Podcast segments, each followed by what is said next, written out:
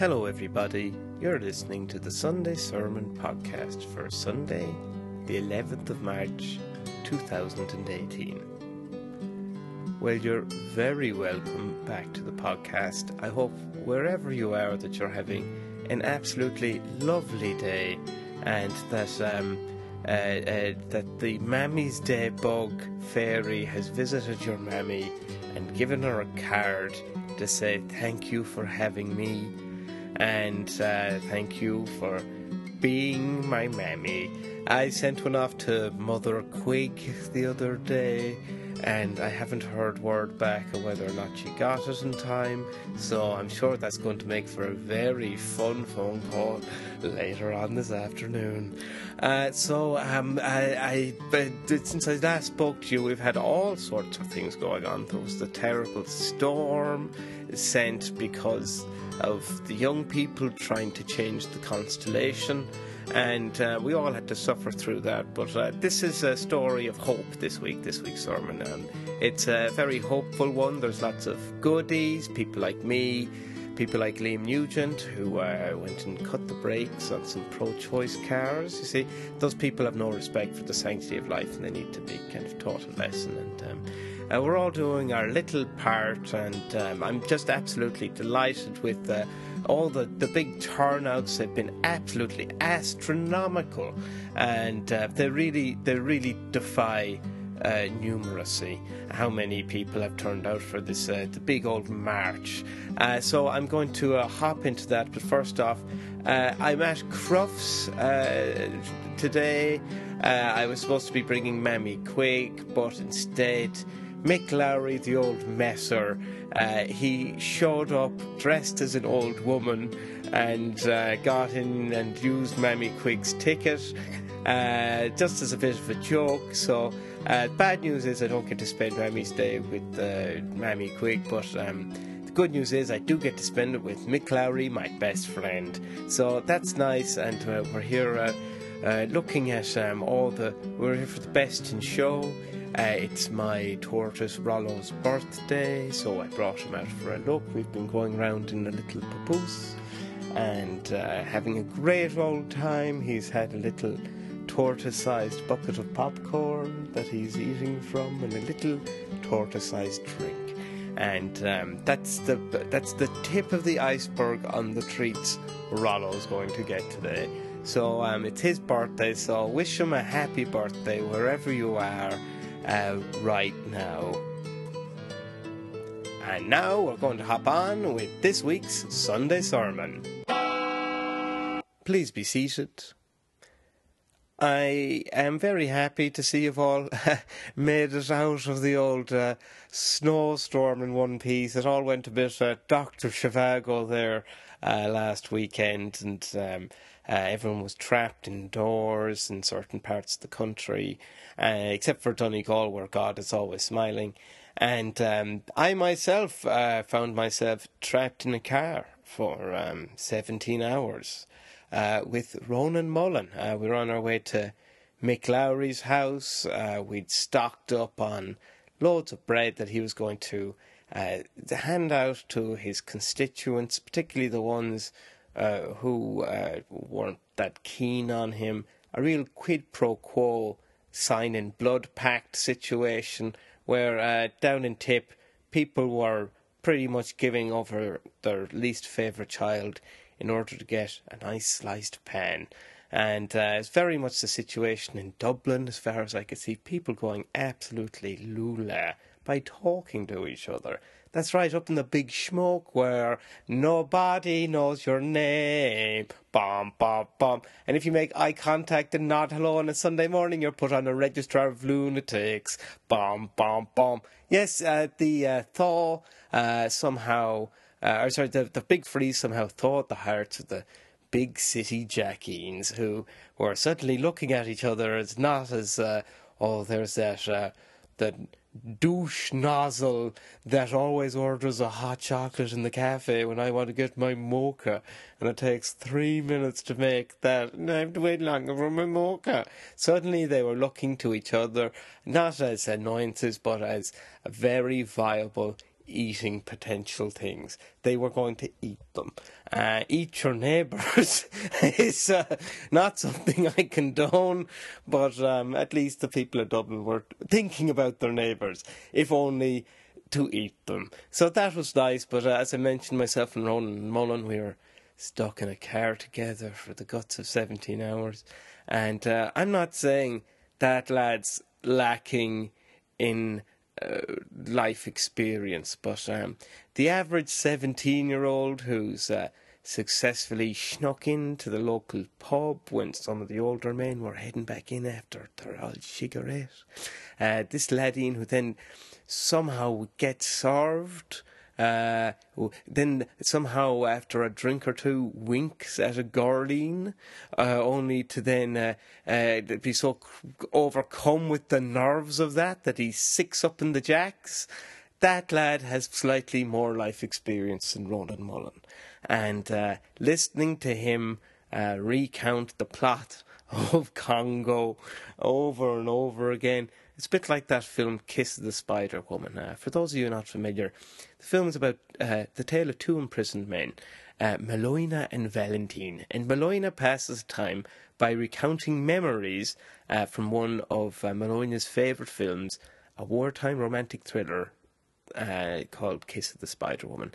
And all the time going on about it and weaving the narrative into their real lives to comfort Valentine, distract him from the harsh realities of political imprisonment and separation from his lover Marta. And uh, it, Ronan Mullen was doing that except with Congo, which uh, is about a woman who teaches a monkey how to talk with its hands. Uh, so there wasn't too much to that. And then he moved on to his next favourite film, K19 The Widowmaker. That was a bit of a snooze.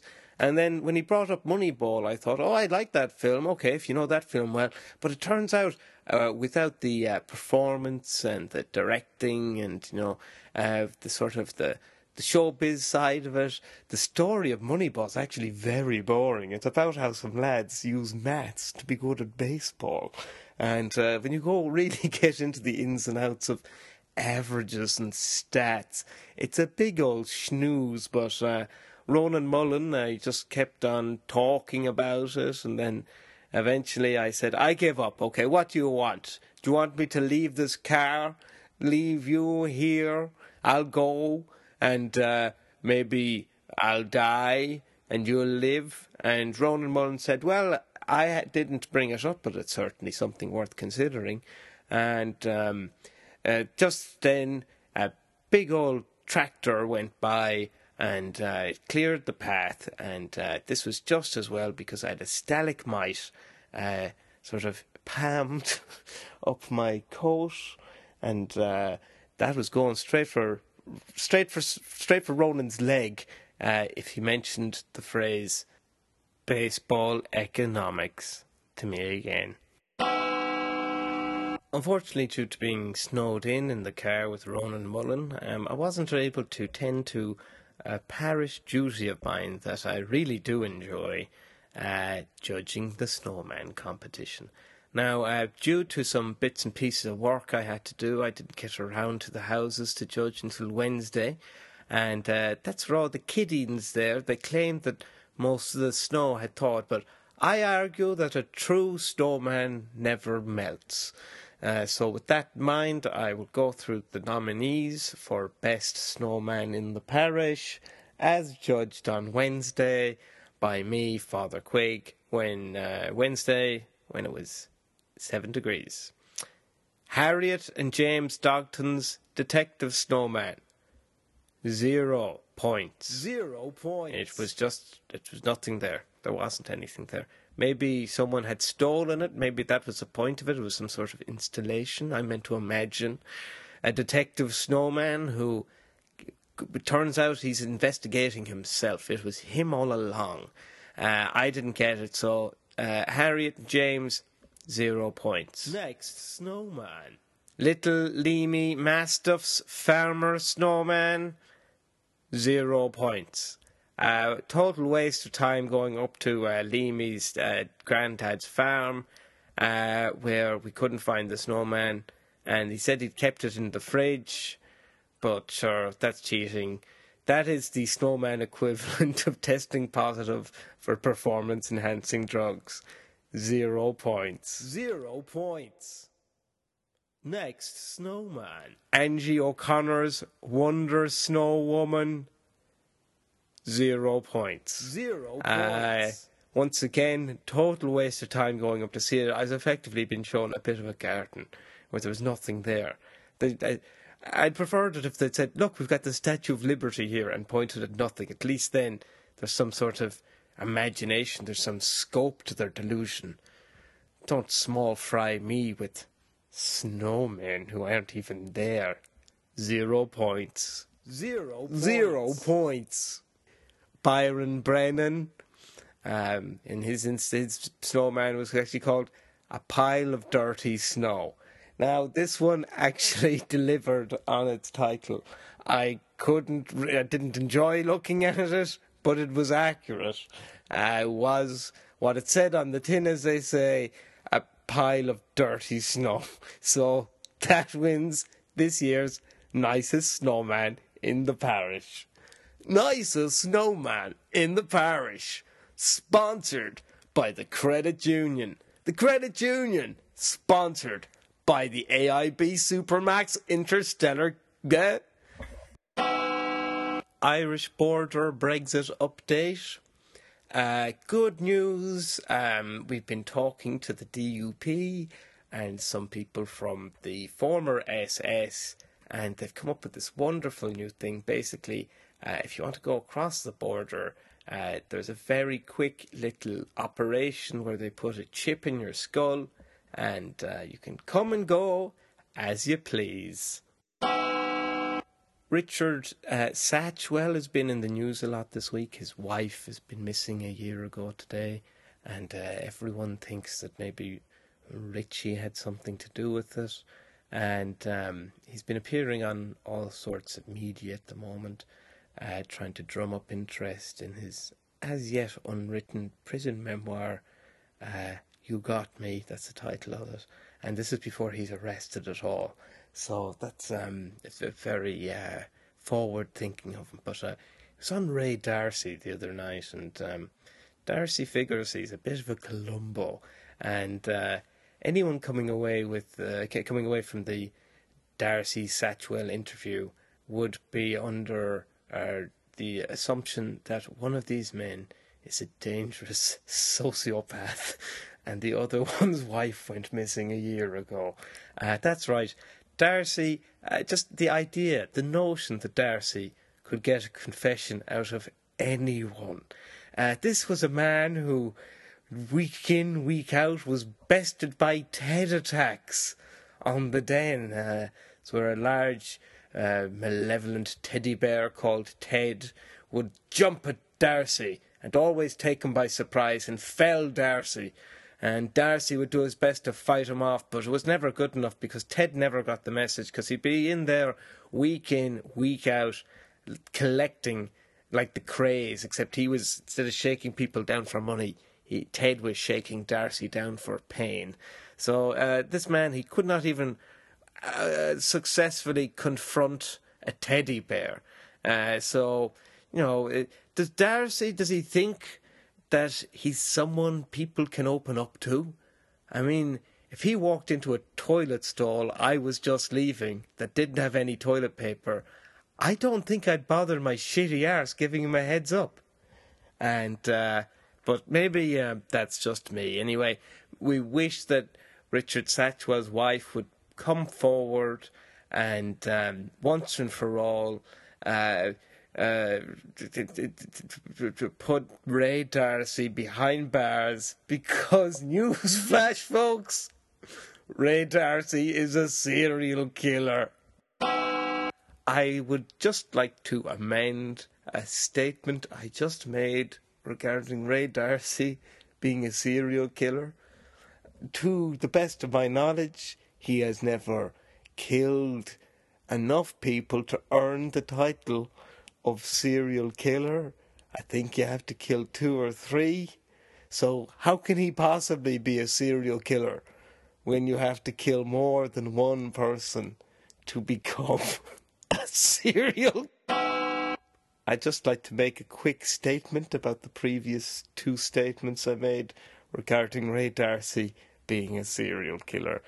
He's never killed a serial near me or killed serially uh, or anyone called Siri or Cyril. He hasn't killed anyone, to the best of my knowledge. He hasn't killed anyone. Now, does that mean the burden of proof is on him to prove he's never killed anyone? Yes, that's how the law works in this country. But I would just like to say once and for all, I do not have conclusive evidence that Ray D'Arcy is a serial killer. I don't know where you were on Saturday, the 10th of March, but I was in Dublin attending a little event called History. What? That's right, it was history, baby, and I wasn't alone. From all four corners, they came en masse, from Mass, in a minibus organised by the man who runs Mass. Our destination, Dublin town. Who is picking up the tab? None of your business. Where we get our Yankee dollars from shouldn't concern you jacking headbangers one little bit. Our cause? To stick it to the man. By the man, the young people. Yes, and only the best activists would do in neutralising this youthful scum league. Our cause needed people of passion, drive, energy, vigour, and people with limited access to diverse media. So we got a crack team of the best of the best of the best. From every old folks' home, convalescence home, hospice, hospital for the very, very extremely old, and human taxidermists from across the land. We rounded them up, drove them to O'Connell Street, dumped them onto the pavement without a word of instructions or explanation, and once they'd received their marching orders from the militarized smirk merchants who only sounded American and weren't actually American, we were ready to make history. Once we were organised, the crowd were swift on their feet and pure in their heart as they walked initially in a semicircle between Dr. Quirky's casino and the Luas line, which they refused to recognise as having dominion over them on this earth. There were people from all ages, two mostly. The first being very, very young and not old enough to vote, and maybe a bit young to be politicised. And then there was also the second group of the very, very, very old in age, but many were young in heart, as some of them were heart transplant beneficiaries, and uh, they um, they were a bit more spri- sprightly on their feet than others. The turnout was beyond the limits of human calculation. By our estimation, there were over 4.773 million in attendance. Uh, that includes people who showed up, uh, people who heard about it, people who are generally aware about it, anyone who was present on the island of Ireland while it was taking place. Uh, we also counted everyone who was passing through the street. Um, the march was on, uh, was going to the Ropey match in the Aviva. And we also counted anyone who was at the match, watched the match live, uh, was planning on watching it later, uh, or was from the country uh, one of the teams was playing in, or from a country bordering that country, and from a country that traded to and are from. And that's why the protest was declared the best ever. Am I a hero? Who's to say? Yes, yes, I am. And this cause, what is it even? Look, I'm not 100% sure. Uh, I only skimmed the scroll, couriered by the Archbishop's trusty owl Amy. Uh, I got as far as big day out in Dublin and massive overtime, and I was on the phone to church caretaker, good old Ned. I said, Ned, you've got to dredge the lake where we crashed the church minibus, clean it up, drain the engine of lake filth and pond scum, build the Yanks for a brand new van, as I say, build them, send them the bill, get money for a new one, and then get this one, the one we crashed ages ago for insurance reasons and hid in the swamp, then get that one on the road in time to protest whatever it is the young people are after now. And what a day it was. I bumped into my old friends Yank Daniels and Boston Mike, two quote unquote lame brain halfwits. Uh, uh, the boys had raised a lot of money for uh, the RA during the Troubles. Uh, from a fundraising endeavour where they went door to door selling bootleg videos, and uh, they were amongst the American delegation who turned up to help us out in the march. And the boys were still bootlegging videos, but business had taken a dip. They blamed the video games for the slump, and though I'm only loosely aware of what video games are, it didn't stop me from agreeing with them and wondering what's wrong with the young people today. How can we hear their dreams and fears? And how can we find out exactly just what the fuck their problem is? We had young people on our march, but none of them are what you describe as officer class. of course, we had young people on our march, but none of them are what you describe as officer class. Um, that is not to say that, you know, I'm not talking about a police officer whose surname is class. I mean, uh, sort of a classy type of individual. In short, the sort of person who doesn't turn up to the sort of thing I'm running. Uh, but look, most of the TYs came, they're all bullied and coerced into coming along by adults they're terrified of, and this uh, campaign was successfully replicated in schools across the country. So uh, it, was, uh, it was a great success, and I've been hearing a lot of people going on about the Americans, saying it was all Americans, a lot of Americans there. Look, Americans are very easy to spot with their hoodies, with loud colours, their baggy jeans, the interchangeability of the appearances of older married couples where they both look like the same person except one of them's been squished. Um, the Americans' aggressive positivity and nauseating we can do it attitude. And people say that there were loads of headbanger evangelist Americans at the march. First time any of them had ever left America, anytime any of them had the curiosity to get a passport, to come over here and try and gunk up the gears of our democracy. But in actuality, there are only two Americans there Yank Daniels and Boston Mike. And that's about it for this week's Sunday sermon. Uh, tune in next week. We'll be having the Oscar rundown um, with uh, Liam Nugent, hopefully, or just another Sunday sermon. Uh, in the meantime, God bless you, God bless me, and please rise for the homily. You've been listening to the Sunday Sermon podcast by Giles Brody. You can follow me on Twitter at Giles Brody. Special thanks to Conor O'Toole, Emma Keaveney, and Jeremy O'Brien.